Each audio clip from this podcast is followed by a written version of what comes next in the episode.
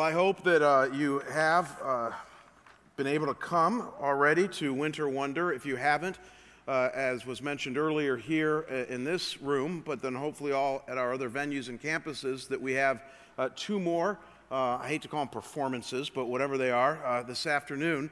And I, I, hope you make it. You know, I, I don't know how to say this rightly, but, you know, I, before I came to Scottsdale Bible, uh, I pastored other churches, obviously, and most churches have some sort of Christmas program. And I had gotten into the habit over the years of trying to tell people, hey, come to our Christmas program, it's really good, even though I just lied. And, and I, I just, you know, and, and I didn't mean to lie, but, you know, you do your best, you give it your best shot, but, you know, we're churches, and, you know, we don't always have sometimes the best talent and, and such, and so you do the best you can. I, it's like the opposite here. I'm not bragging or anything, but the, the quality of Troy and his team, and almost all of them are volunteers. I mean, it's just what God has blessed our church with. Yep. Is it's pretty incredible. And, and more than that, the heart that goes behind it a heart to give a gift to our community, to present the uh, Christmas message, the gospel, in a life giving, you know, engaging, artistic way is pretty phenomenal. So, uh, all that to say, if you haven't come, you're going to probably want to try to this afternoon. Uh, some good football matchups, but this is more important. So, try to get here if you can. We're going to dive right in, so why don't we bow right now and pray? God, uh, many of us love Christmas. We love uh, what this season brings to our lives relationally, uh, hope wise, uh, even, Lord, spiritually. Uh, Lord, some of us wrestle with Christmas because it, it brings some difficulties, uh, whether missing loved ones or, Lord, reminding us of some of the hopelessness that we have. And God, it's just a difficult season. So I pray that as we talk now a bit intelligently and from your word about Christmas and how it involves us. That God, whether we are people who love this season or people who struggle with this season, God, uh, lift us all in our sights to you and to what you offer us in this time. And I pray this in Christ's name. Amen. So I want to dive right in this morning as we make our way toward Christmas this year here at our church, following the flow and the logic of the first half of the first chapter of the Gospel of John. Uh, here is the main point that I need you guys to wrestle with this morning. And it's simply this that if you follow Jesus, you are his witness.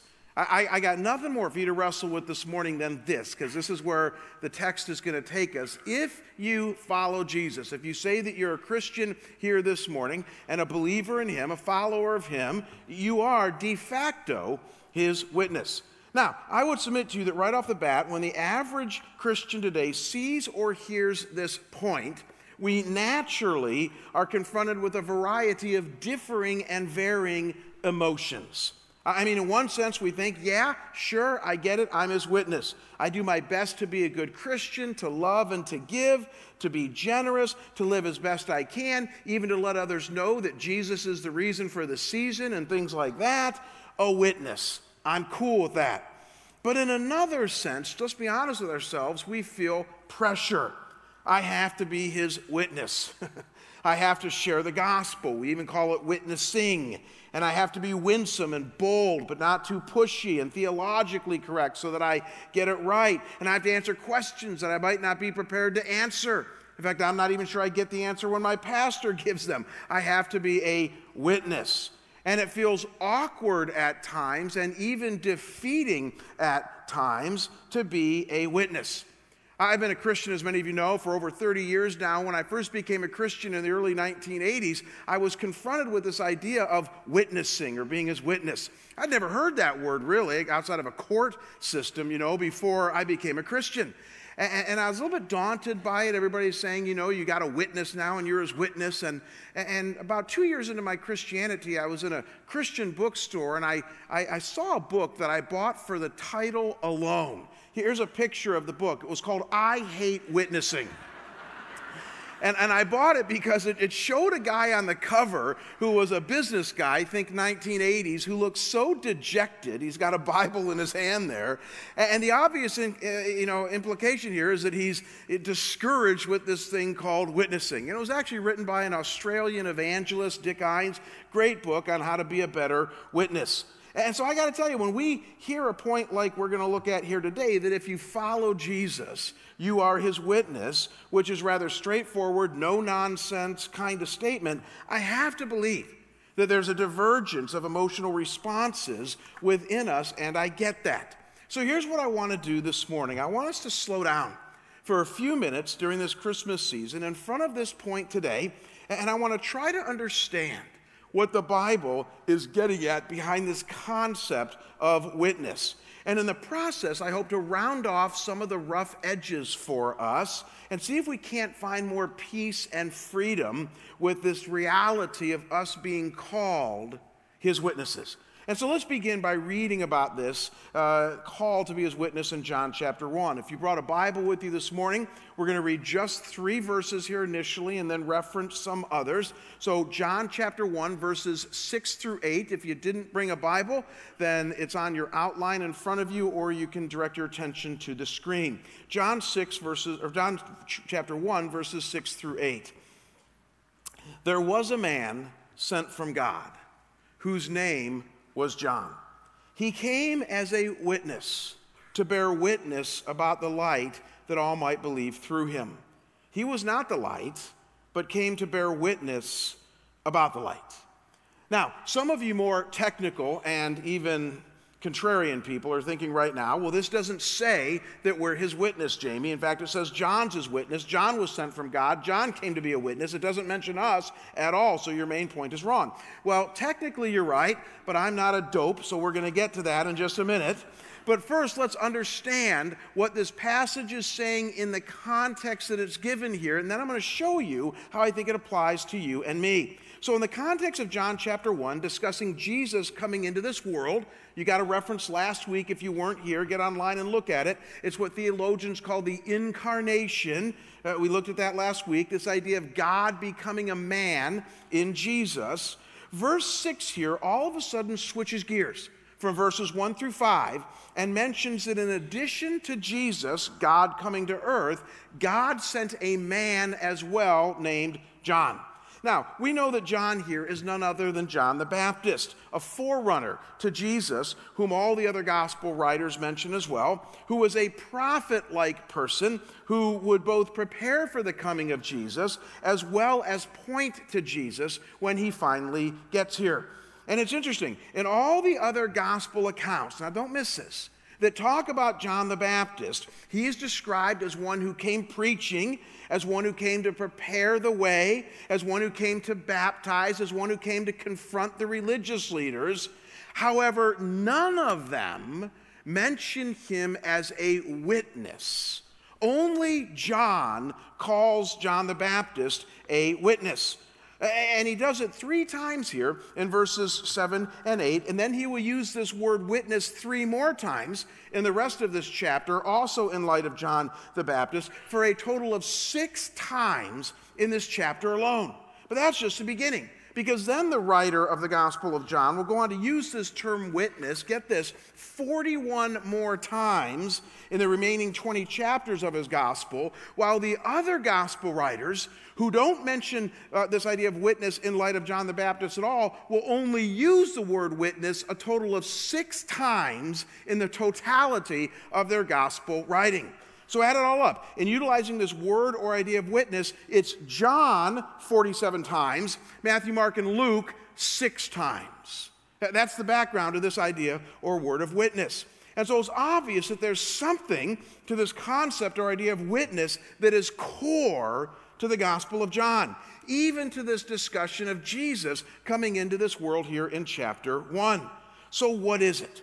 It's an interesting word here in John, witness. It's the Greek word marturion, or its noun form, martus, and it literally means, now get this, one who remembers, one who can tell about something.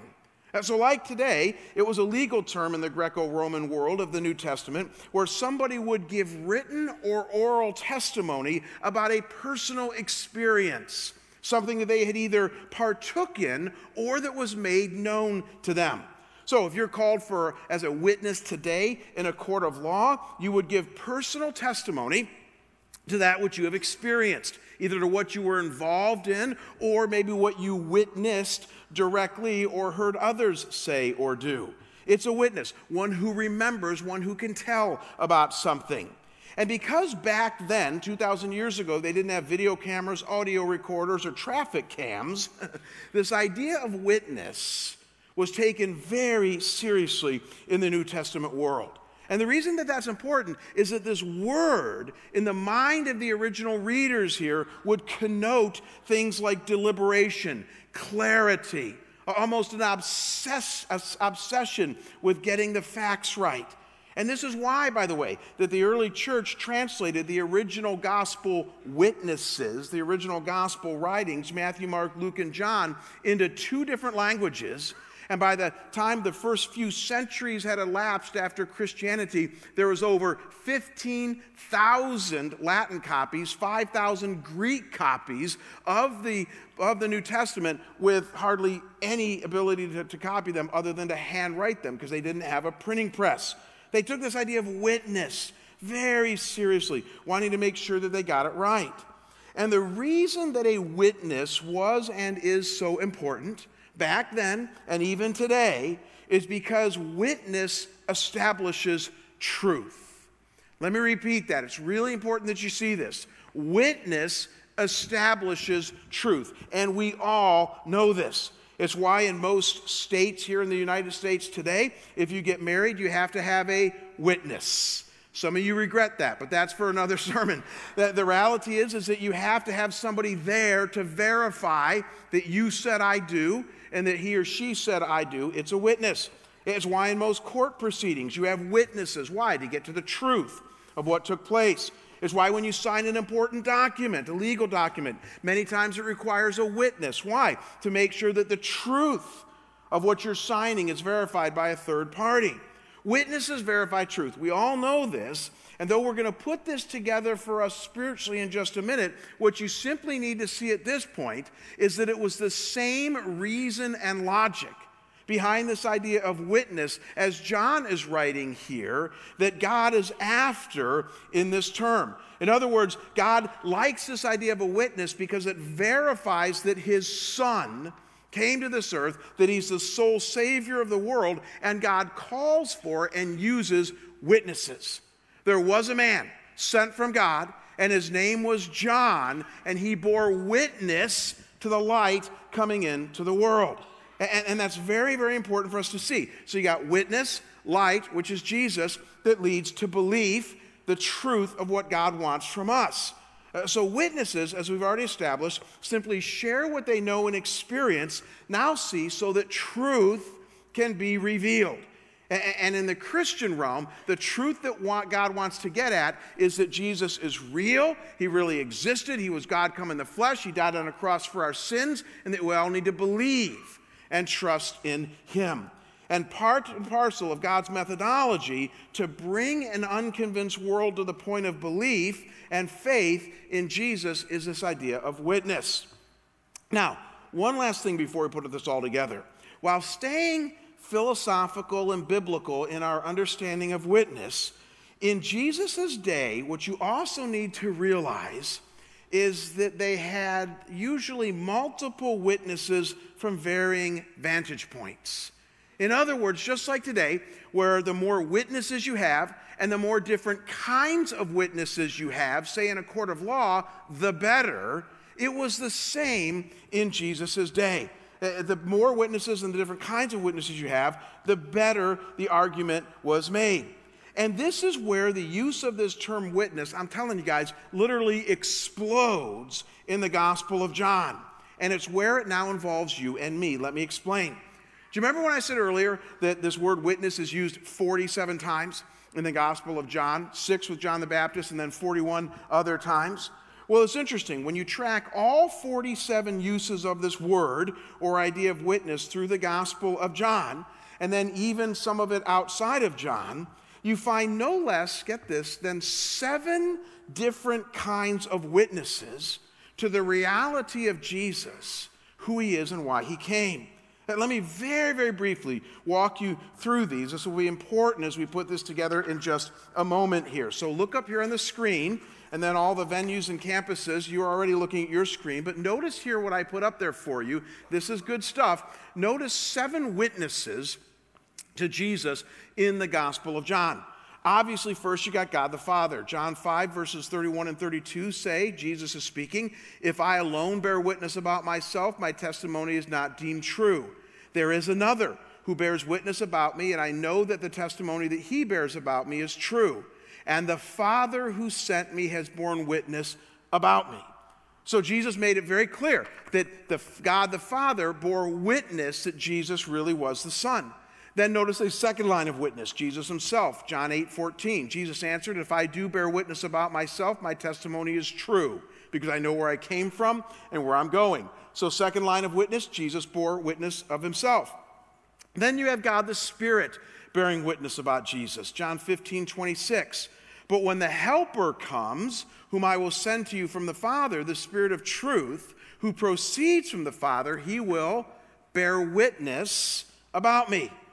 And then interestingly, you have a fourth line of witness. You got the works of Jesus. John 5:36, "For the works that the Father has given me to accomplish, the very works that I am doing bear witness about me that the Father has sent me." So Jesus said, "Just look at my works and they'll tell you who I am." And then you got the scriptures, they bear witness. By the way, all the same Greek word, marturion, martus here. Uh, the scriptures, John 5 39. You search the scriptures because you think that by them you have eternal life. It is they that bear, say it with me, witness about me. And then a sixth line of evidence, you have John the Baptist, which we've already seen, is a witness. And here's where it finally culminates, and this is so cool that as we track this word witness, in the Gospel of John, it's used then on multiple occasions to talk about human beings, normal people just like you and me, who become witnesses. So John 4:39 the Samaritan woman it says many Samaritans from the town believed in Jesus because of the woman's witness. And then John 12, 17, it says, The crowd that had been with Jesus when he called Lazarus out of the tomb and raised him from the dead continued to bear witness. And then Jesus says in John 15 about the disciples, and you also will bear witness because you've been with me from the beginning. And so maybe now you can see why this idea of witness culminates in the very last words of Jesus before he ascended into heaven in Acts chapter 1, verse 8. Look up here on the screen. Jesus said, But you will receive power when the Holy Spirit has come upon you, and you will be my, say it with me, witnesses in Jerusalem and all Judea and Samaria and to the utter ends of the earth. And so, what I simply need you to see right now, because this is going to be so life giving when we put this together, is that you got a chorus of witnesses, multiple witnesses from multiple vantage points that eventually even involves us as followers of Jesus today. That's what you got going on here. And though we're going to get to more of this in just a minute, if nothing else, please see at this point that when you and I are included in this reality of being his witness, we're a part of a potent lineup. Amen? I mean, we're a part of a first string team that make up the witnesses of Jesus coming into this world. I mean, we're just bearing light. We're going to see that in a minute. But we got six other credible witnesses alongside of us, not the least of which are the Trinity Father, Son, and Holy Spirit, the scriptures, the works of Jesus, other holy men like John the Baptist. God tacks you and me alongside his A team of witnesses and says, If you're my follower, I also include you in being a witness. And I know what some of you probably are thinking at this point. You're thinking, well, Jamie, this is not taking the pressure off. I mean, you said you wanted to round off some of the jagged edges of being his witness, and now you line us up with the Trinity and with John the Baptist and with the works of Jesus and with the Bible itself. That's not helping. But actually, it does. Because believe it or not, this term uh, witness is pregnant with meaning uh, uh, and life giving, even freeing meaning, that once you get that though God calls you a witness, and once you get that He lines you up with all these other witnesses and says, Be my witness, once you start to understand what this really entails, it really is more liberating and life giving than we think. As we wrap up, I want to make three observations in applicational form that flow right out of this theology here in John of witness. Three things that this understanding of witness calls you and me to get this, three things that we can each do. I know you can do this as a follower of Jesus that aren't as pressure filled as you think, but really become a part of God's plan. And here's the first thing as you act as a witness of the incarnate Jesus, simply share what you know and have experienced. Let's go back to the core of what it means to be a witness. Did you catch it earlier? You're just giving verbal and or written or even action movement in your life to that which you have experienced and that which you know. That's what a witness is. And though we don't have time to explore this in depth this morning, what's fascinating as you read ahead in this first chapter of John's gospel is that all John the Baptist is going to go on to do is share, witness that which he does know and that which he has experienced in Jesus. nothing more and nothing less. Uh, so, for instance, if you were to read on, and I'm going to hopefully you'll read it later, as you read on, uh, John's going to go on in verses 15 and then 30 to share that this Jesus, and he says it four times, ranks before me. That's John's first message, John the Baptist, as he's a witness. He says, This dude, that's in the margins, ranks before me. He's greater than I am. Not necessarily the core of the gospel. Amen? I mean, it's not exactly like you're going, okay, ranks before you. That's the, the first thing that John the Baptist says. Why is that important? Because that's what he knows, that's what he's experienced in his relationship with, the, with God, Jesus coming into this world. Then, in verses 29 and 34, after he says he ranks before me, he goes on to share, and I quote, that Jesus will take away the sin of the world because he is literally the Son of God, God incarnate, come to this earth. Now we're getting more to the core. Now this is heart of the gospel stuff. We're steeped in sin, as we saw last week. We're separated from God. God sent Jesus to be our sin bearer, and through him we can find forgiveness that our souls are longing for. That was the second thing that John would go on to share. Then, in verses 32 and 33, as he wraps up, his discussion, we find John sharing that though he baptized people with water, getting them ready for Jesus coming into this world, he says that when they finally believe and interact with Jesus, their lives will become baptized with the Holy Spirit, who will then become the very seat of their power, conviction, revelation, and even joy. And so, though John shares uh, maybe some other things in verses 19 through 34, really, as far as I can tell, is that these three things are the gist of it that he ranked before me, that he's the one, the Lamb of God, who came to take away the sin of the world, and that he's going to infuse you with life giving Holy Spirit power. And what I find incredibly freeing and liberating when I get that is that John is simply sharing, bearing witness to that which he knows and has experienced. Nothing more and nothing less.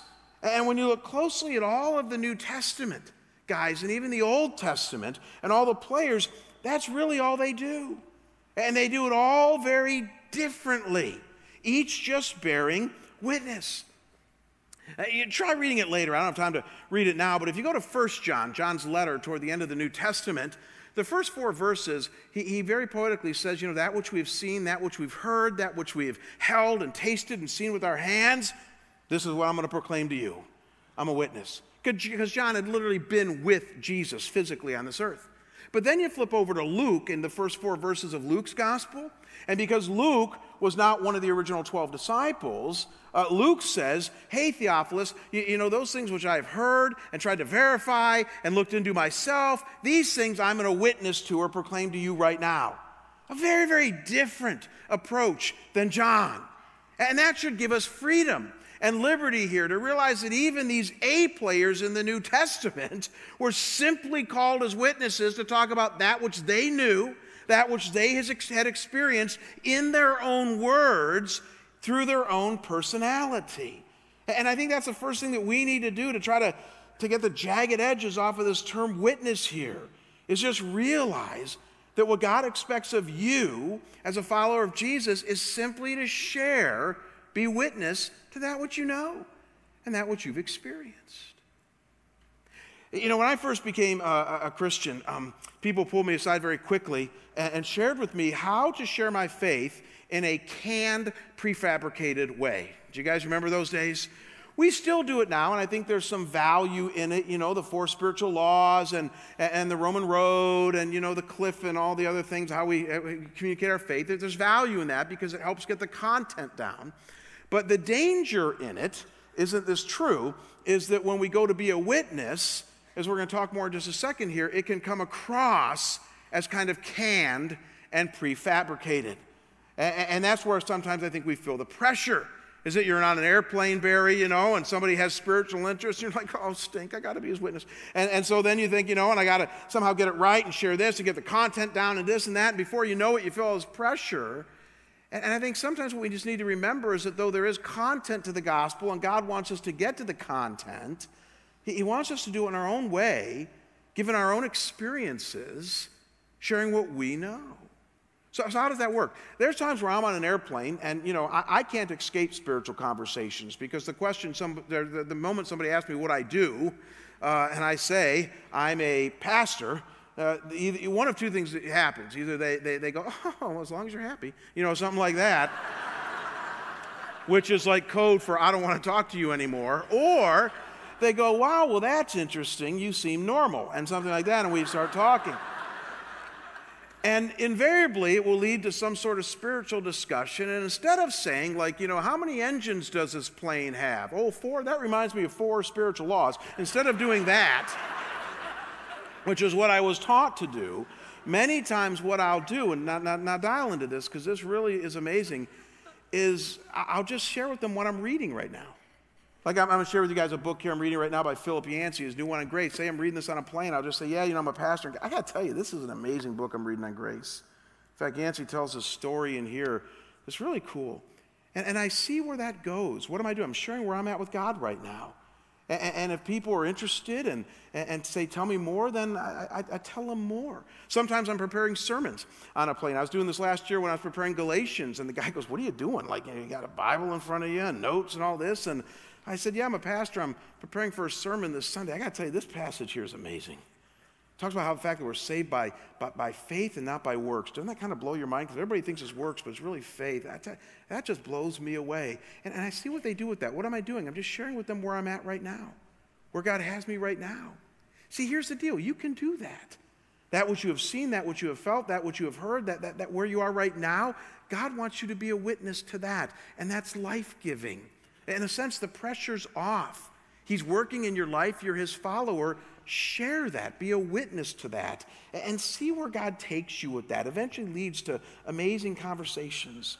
And then, as you're chewing on what that means for you in your daily life, I want you to consider a second implication in the form of application that this idea of witness means for us. And we're not going to spend a lot of time on this, but this is important from the text here. And that is that as you act as a witness of the incarnate Jesus, relate to the other person as human being to human being. I think it's really important for Christians today. And it's fascinating here in the text. I don't know if you caught it or not, but there's a very unique way that John words his opening discussion here of being a witness. Look uh, again at how he starts off this discussion in verse 6. He says, There was a man sent from God whose name was John.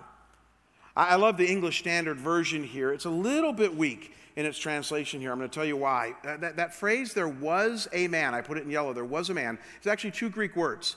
And, it's the Greek word egeneto, which means to come into being, to be made. It's the same word used in verse 3 where it says Jesus made this world. Same word used here that we translate simply here was. Uh, uh there was made, there came into being, and then the second word is anthropos, which simply means man, where we get the English word anthropology from, the study of man. And so, the most rudimentary translation of this passage, now here's where it gets life giving, is this There came into being a man sent from God whose name was John. And what most commentators point out is that what John, the writer here, is trying to get across is that John the Baptist was simply another man. He was made in the image of God. He was made by God, just like all other people.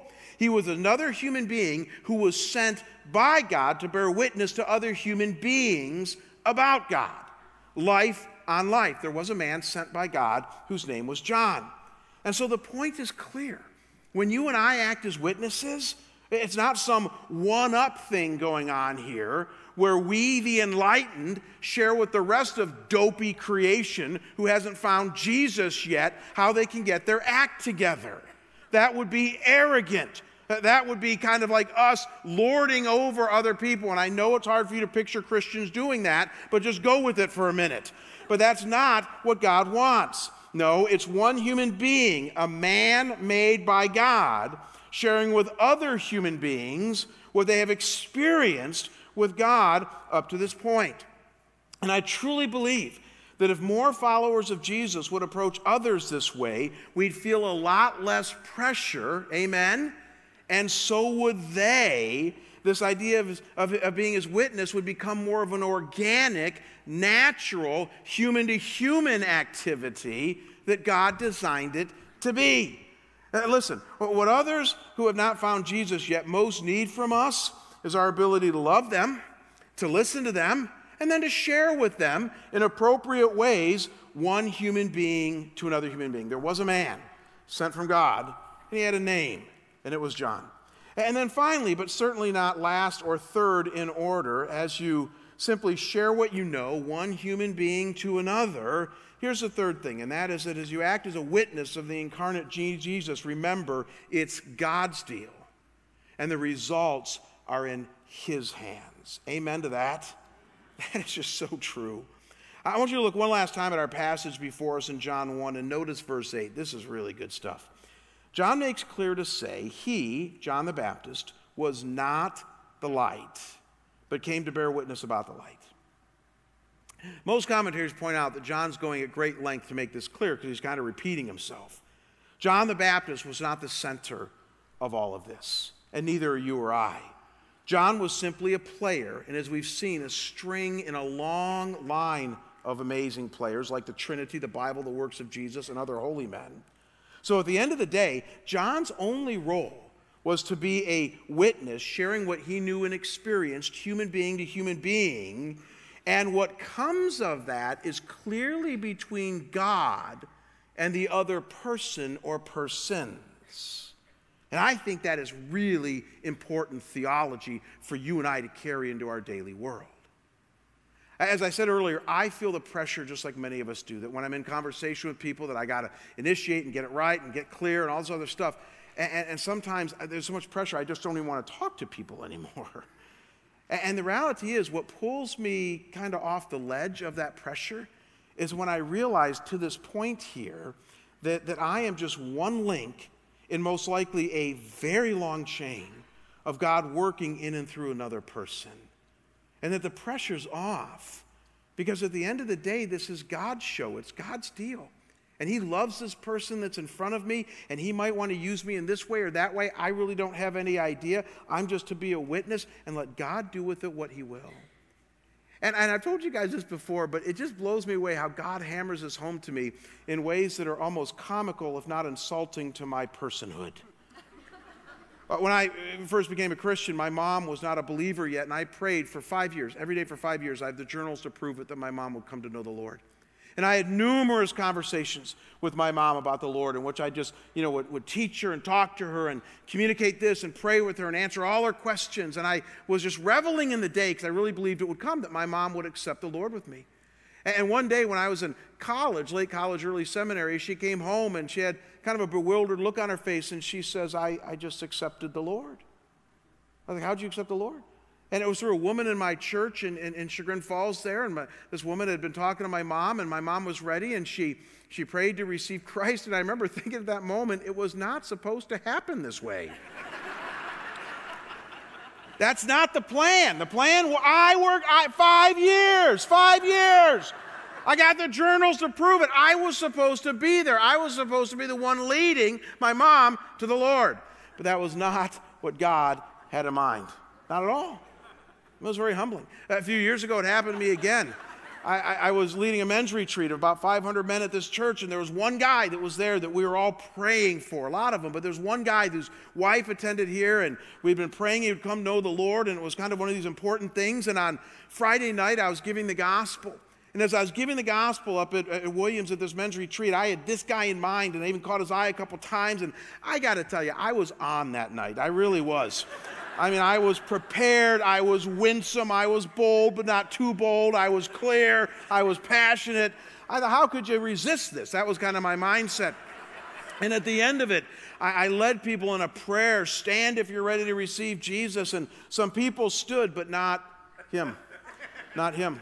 And I remember thinking, well, it just must not be his time. That's kind of a bummer, but you know, the, the Lord was honored and it was a good night. The next morning, somebody came up to me and said, Did you know that so and so accepted Christ? I was like, You're kidding me. I, I didn't see him stand. He said, Nah, he accepted Christ this morning in small group.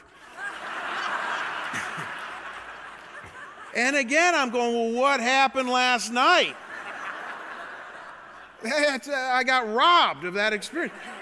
But actually, I didn't. I didn't. Do you know why I didn't? Because I'm guessing that in a humble way, the Lord might have used last night, right? as one link in a very long chain of working in this guy's life to the point that now he's a believer, public, and talking, being his own witness about Jesus. And the Lord used me, but, but not in the way that I might have thought.